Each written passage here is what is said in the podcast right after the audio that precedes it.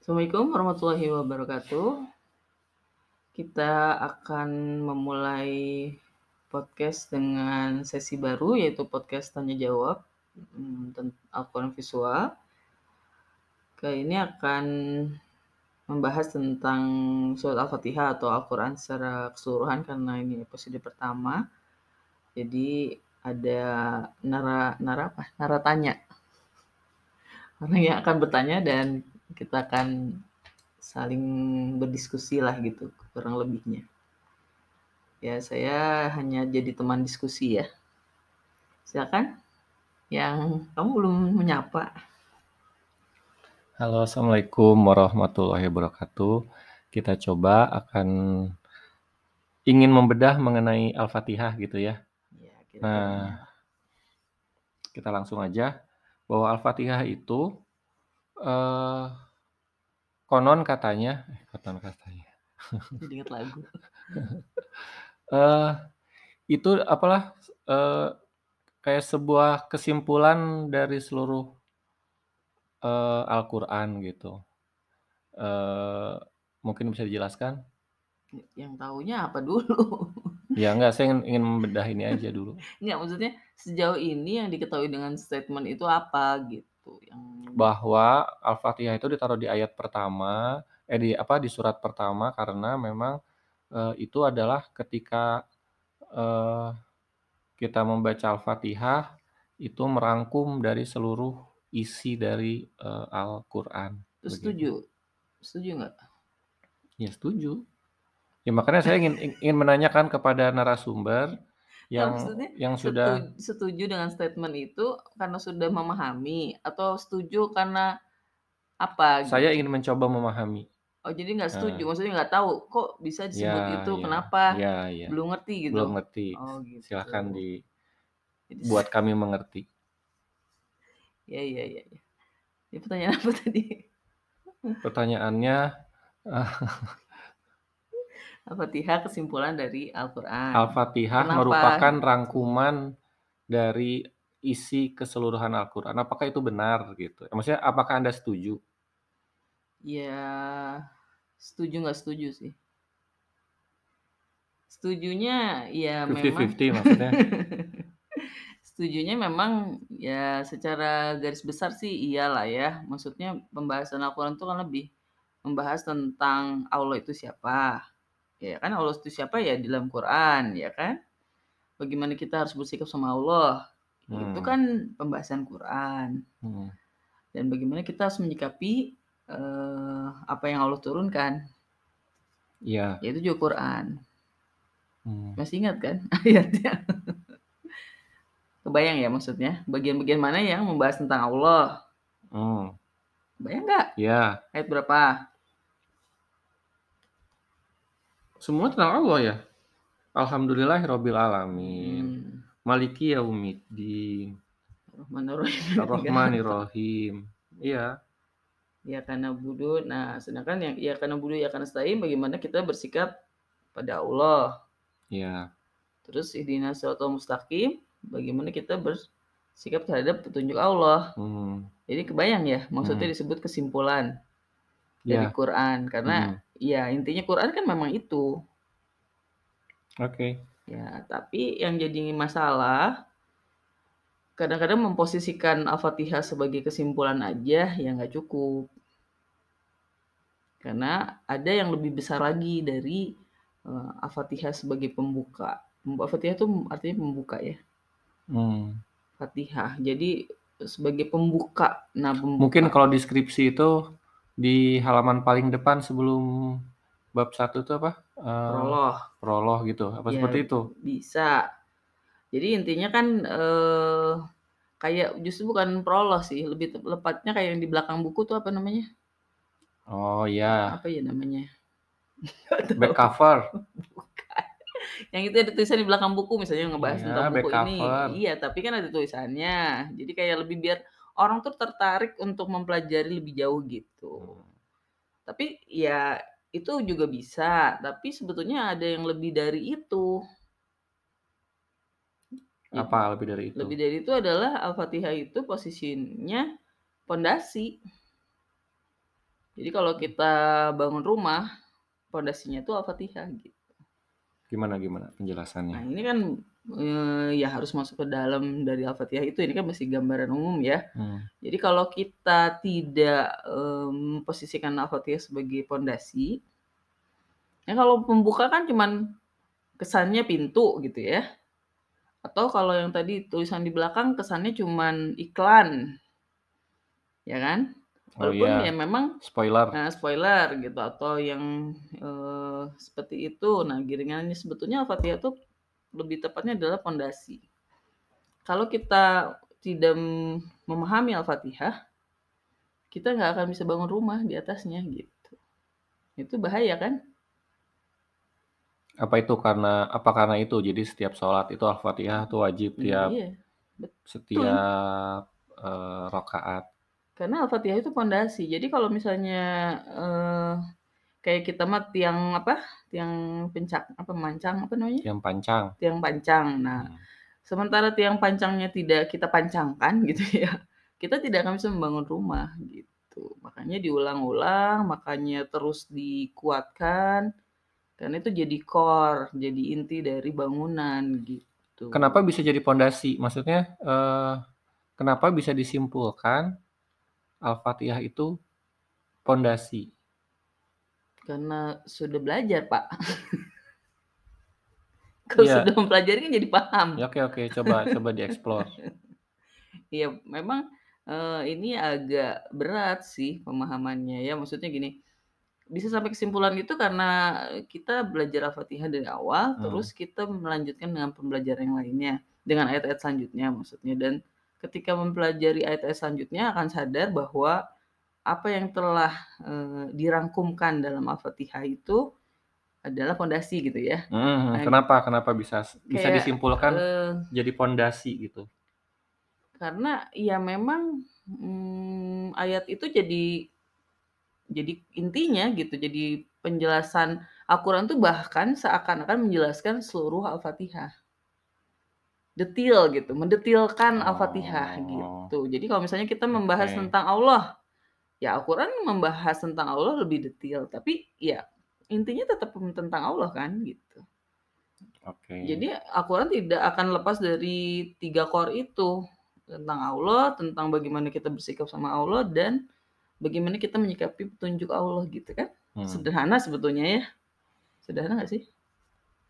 Ya, kompleks lah kalau kayak gitu mah. Kalau apa sih namanya, eee men men Al-Fatihah eh, Al-Quran menjawab semu dari satu surat Al-Fatihah ya menjadi kompleks sih memang Iya. Jadi maksudnya jadi bukan sesuatu yang sederhana gitu. Iya, maksudnya sederhana logika logi logikanya sederhana, ya masalah memahaminya ya jelas nggak sederhana. Jadi kita tidak akan bisa memahami Al-Fatihah kalau kita belum sampai Anas. Hmm. Kalau kita sampai Anas, kita balik lagi ke Al-Fatihah baru lengkap. Oke. Karena apa ya, karena mereka saling melengkapi satu sama lain gitu. Nah, sekarang kalau, eee, kita coba kosongin dulu misalnya ya, kosongkan, Hanya eee, udah kosong, Pak. ya kita sekarang kosong lah ya, minus. Eh, kita cuma tidak baca yang lain, hanya baca Al-Fatihah, kita dapat apa sih? Ibu dapat apa sih, Bu? Bu, aduh Ibu. Bu Ustazah. Ustazah. Nggak usah gitu, Pak, biasa aja manggilnya. Ya dapat apa, ya nggak bisa. Personal lah, ini mah, eee, testimoni personal. Ya nggak bisa kalau Kan kita kita kan kita tuh, eee, kemarin kan ada statement dari, eee, Ibu bahwa kita mencoba membaca Al-Quran secara runut dan detil gitu kan ya. Iya. Runut dan detil. Berarti kan kita runut dari Al-Fatihah nih. Iya. Kita baca 7 ayat pertama nih, Mhm. tring gitu. Nah, kan berarti ketika kita membaca 7 ayat itu kita abaikan, surat-surat yang lain kan, karena Betul. kita baru mulai membaca. Iya. Ibu dapat apa dengan membaca 7 ayat itu gitu maksud dapat apa-apa, Pak. Lah. Iya, maksudnya gini, jadi kayak Bapak baca resep, ya maksudnya Mhm. baca ya baca resep lah ya. Terus Bapak ngumpulin bahan-bahannya. Terus Bapak Mmm. bingung mau diapain. Ya maksudnya nggak bisa gitu, nggak bisa kita, eee, dapat pemahaman yang utuh gitu kan sebelum mencicipi bagian-bagian yang lain gitu. Jadi Ya memang pemahaman Al-Fatihah ini bisa terbentuk setelah mungkin berjalan cukup panjang gitu. Hmm. Jadi jangan berpikir walaupun memang kita harus mulai dari Al-Fatihah, apa kita cukup dengan bolak-balik baca tafsir misalnya. Pernah Hmm. bacanya nggak tafsirnya, Pak? Pernah. Pernah, satu ayat. Yes.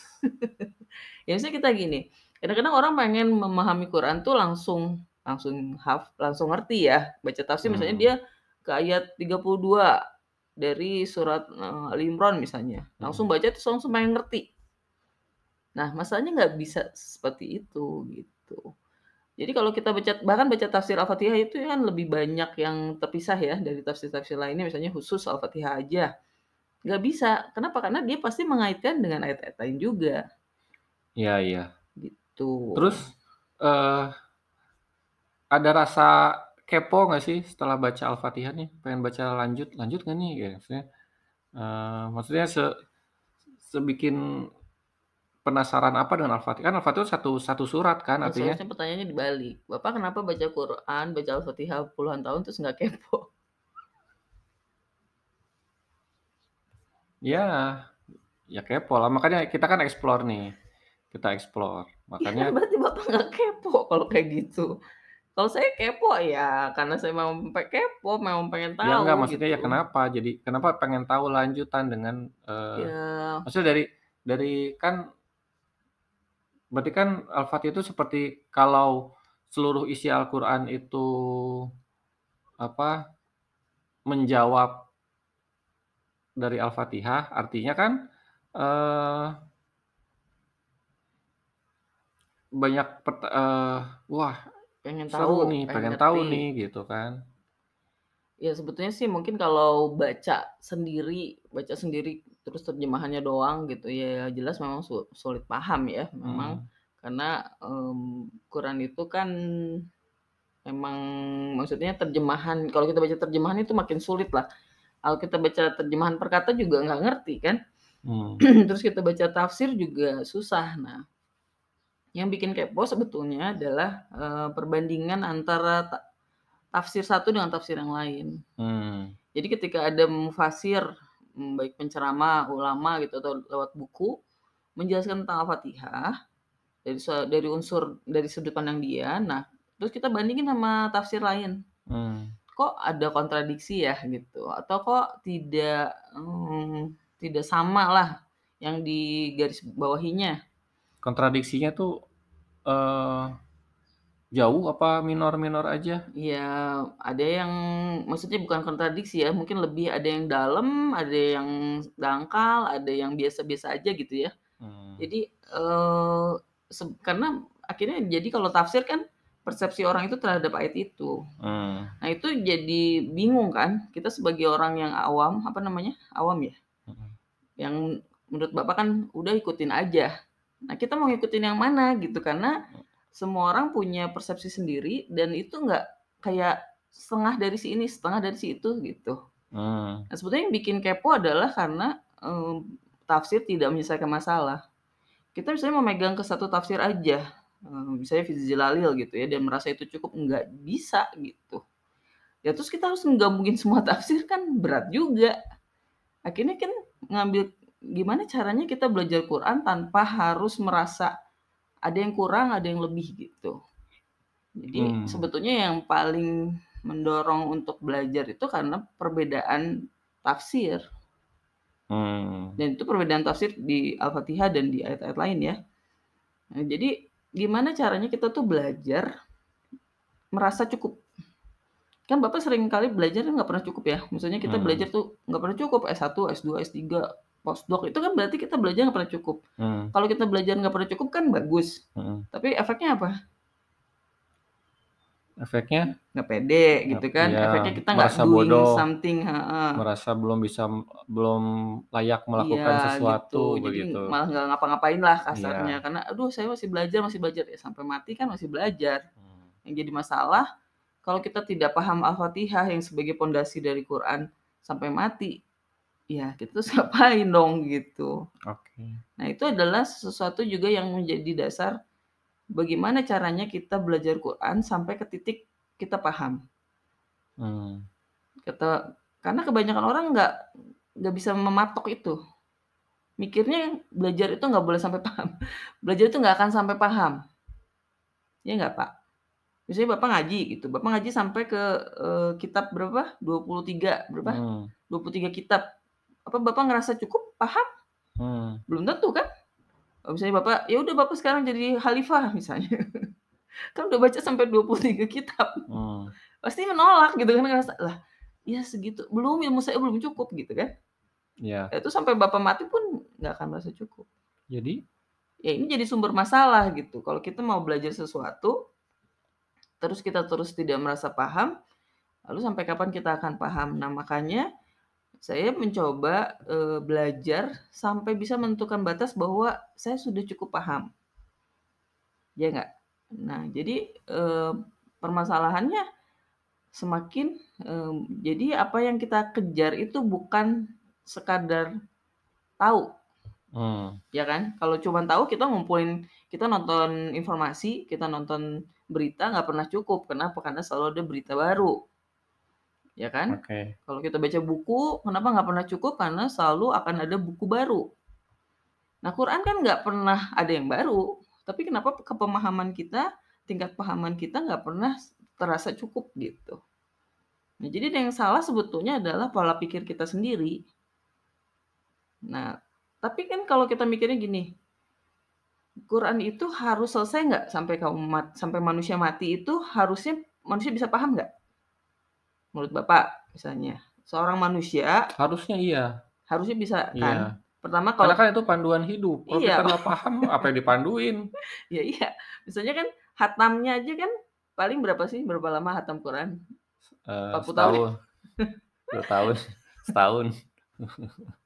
Ya enggak tuh, Pak, 30 juz aja sebulan tuh bisa, eee, bisa bisa Oh iya, hatam. itu kan ini Bacanya doang Iya, ya, bacanya doang. orang lain ya. Mhm. Nah, kalau 1 bulan aja bisa ha hatam 30 juz, berarti kan sebetulnya itu buku yang ringkas.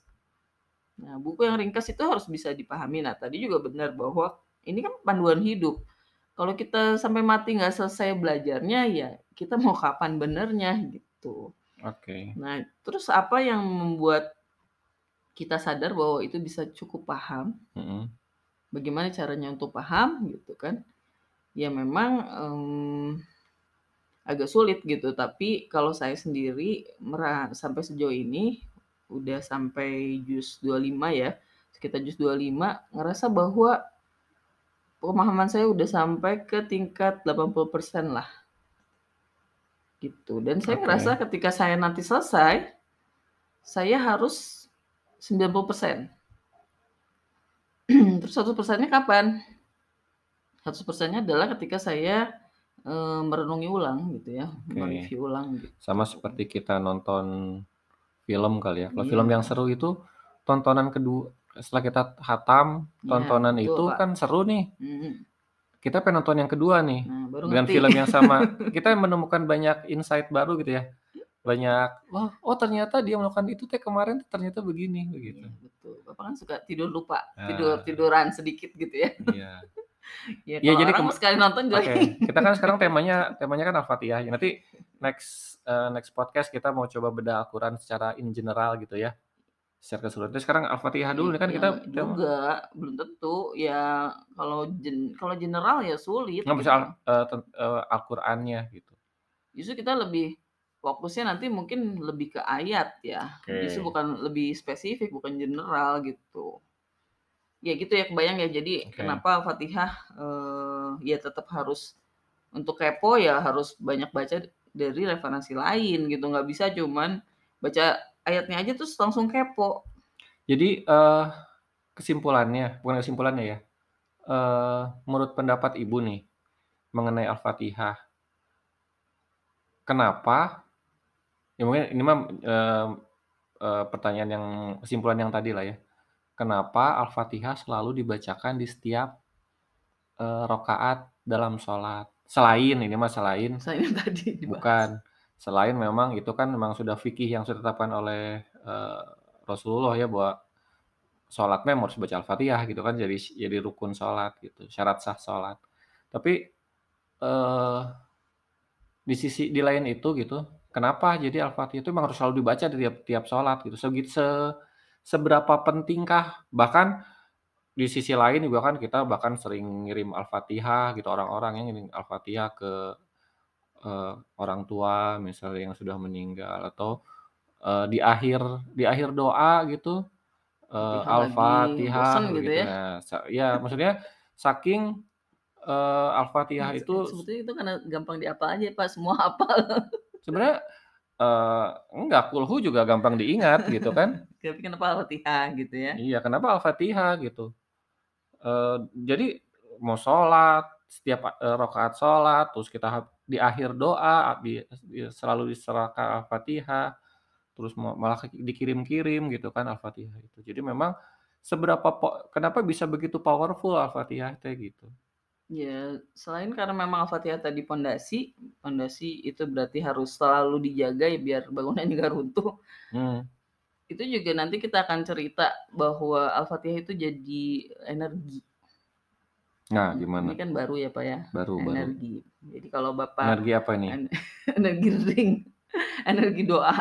Jadi, eee, satu kayak kayak apa tuh, kan Bapak dulu suka ikutan motivasi itu ya, motivasi MLM? heeh, MLM gitu kan, sama kan kalau misalnya pagi-pagi harus ngeliat BMW terus gitu, "Wah, saya mau beli BMW." BMW itu kan jadi Hmm. afirmasi positif ya ke diri Hmm. kita. Nah, energi itu kan suatu bentuk energi. Nah, jadi seperti sebuah afirmasi positif lah gitu. Nanti kita akan pahami bahwa kenapa Al-Fatihah itu jadi energi, karena memang tanpa Al-Fatihah kita kayak kehabisan bensin gitu. Kalau kita memang ya kehabisan bensin ya nggak bisa mulai gitu kan, nggak ada energinya. Makanya memang jadi poin penting banget kalau kita sholat tuh kayak kita lagi, eee, memompa energi. Nggak nggak nggak kayak gitu banget ya, Pak, kan? Mmm. Nggak Iya. nggak kebayang gitu ya bahwa kok bisa sih sholat itu memompa energi hanya dengan baca Al-Fatihah. Nah, ya karena sebetulnya memang apa yang terse tercantum dalam Al-Fatihah itu sebetulnya cukup banget lah untuk kita bisa survivor for life gitu ya. Jadi hidup itu kan harus tegak gitu ya. Kenapa disebutnya tegak? Itu kan ya tegak gitu kalau kita bongkok, lemes, lesu, ya itu kan karena kita nggak punya energi. Hmm. Nah, itulah yang bisa bikin kita tegak menegakkan sholat, yaitu Al-Fatihah itu sendiri. Oke, jadi Al-Fatihah itu, eee, menimbul memunculkan energi gerak gitu ya? Iya, jadi kayak Energi ini. nanti akan memunculkan momentum gitu. Gimana caranya itu? Ya nanti Pak, sabar ya. Oke. Oke, jadi Al-Fatihah tuh maksudnya mungkin karena itu jadi, eee, Al-Fatihah itu begitu powerful-nya sehingga dipakai di banyak, eee, event gitu ya, di banyak Ya momen. sholat lah terutama. Sholat dan lain-lain. Ini yang kalau yang lain kan memang, eee, ini ya, apa, banyak debatable tapi ya, apa namanya, akhirnya harus diakui bahwa Al-Fatihah itu be betapa powerful-nya begitu kan. Mhm. Ya. Ya, Oke. begitu Pak kira-kira Iya. sebagai pembuka. Sudah mulai kebayang? Belum, kan belum bahas Al-Fatihah, ini baru bahas Al-Fatihahnya. Iya, maksudnya bahasannya. Iya, kan kita Bukan Al-Fatihahnya, belum bahas satu ayat pun belum, ini masih ini aja kan, Pendahuluan. pendahuluan kan. Ya udah, Cukup sampai sini atau cukup lah. Kan nanti saya yang buka tadi Oh, iya. jangan Bapak yang nutup. Ya udah gitu, cukup Pak. Nah, ya nggak cukup lah belum, nah tapi ya udah nanti kita ini, eee, awal dari, eee, apa namanya awal dari komunikasi dan diskusi tentang Al-Quran. Iya. Kenapa saya jadi, eee, closing-nya ya? Iya, makanya saya bilang jangan Bapak yang Oh, ya udah closing. silakan. Ya pokoknya, eee, dikumpulin aja pertanyaannya karena kan nanti kita lebih spesifik ke bahasa ayat. Makanya harus lebih kepo lah ya, kalau kita sekarang baca Quran biasa cepet aja gitu, nggak kebayang, artinya juga lupa. Ya coba karena kita akan menelaah lebih dalam dan kita juga udah ya dikasih spoiler lah bahwa Al-Quran tuh eh, Al-Fatihah tuh berat banget, pondasi dan energi, ya coba kita lebih detail bacanya. Jadi Hmm. kan Bapak bisa mengumpulkan pertanyaan tuh untuk episode Oke. selanjutnya, ditunggu ya, lebih berbobot Oke. pertanyaannya. Jangan lupa subscribe dan like, eee, kontennya ibu ini ya. Ibu ini ibu ini siapa saya? Oke, silakan di-closing. Sekian dari kami. Assalamualaikum warahmatullahi wabarakatuh. Waalaikumsalam.